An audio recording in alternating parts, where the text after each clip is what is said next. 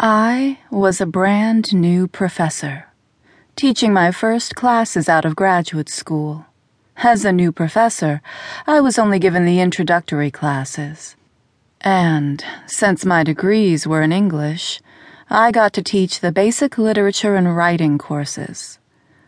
I was excited to finally be where I wanted to be, but I was less than enthused about a classroom full of hungover freshmen and football players who just needed the credit. I was ready to teach excited young writers, but that was for more experienced professors. It did not really make much sense to give the inexperienced professors the class of rowdies, but what could I do?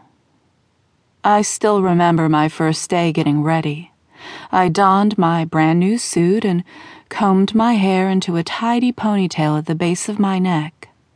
I wore a little makeup just so I looked polished and grown up. I was glad my suit looked professional and masked my figure just enough.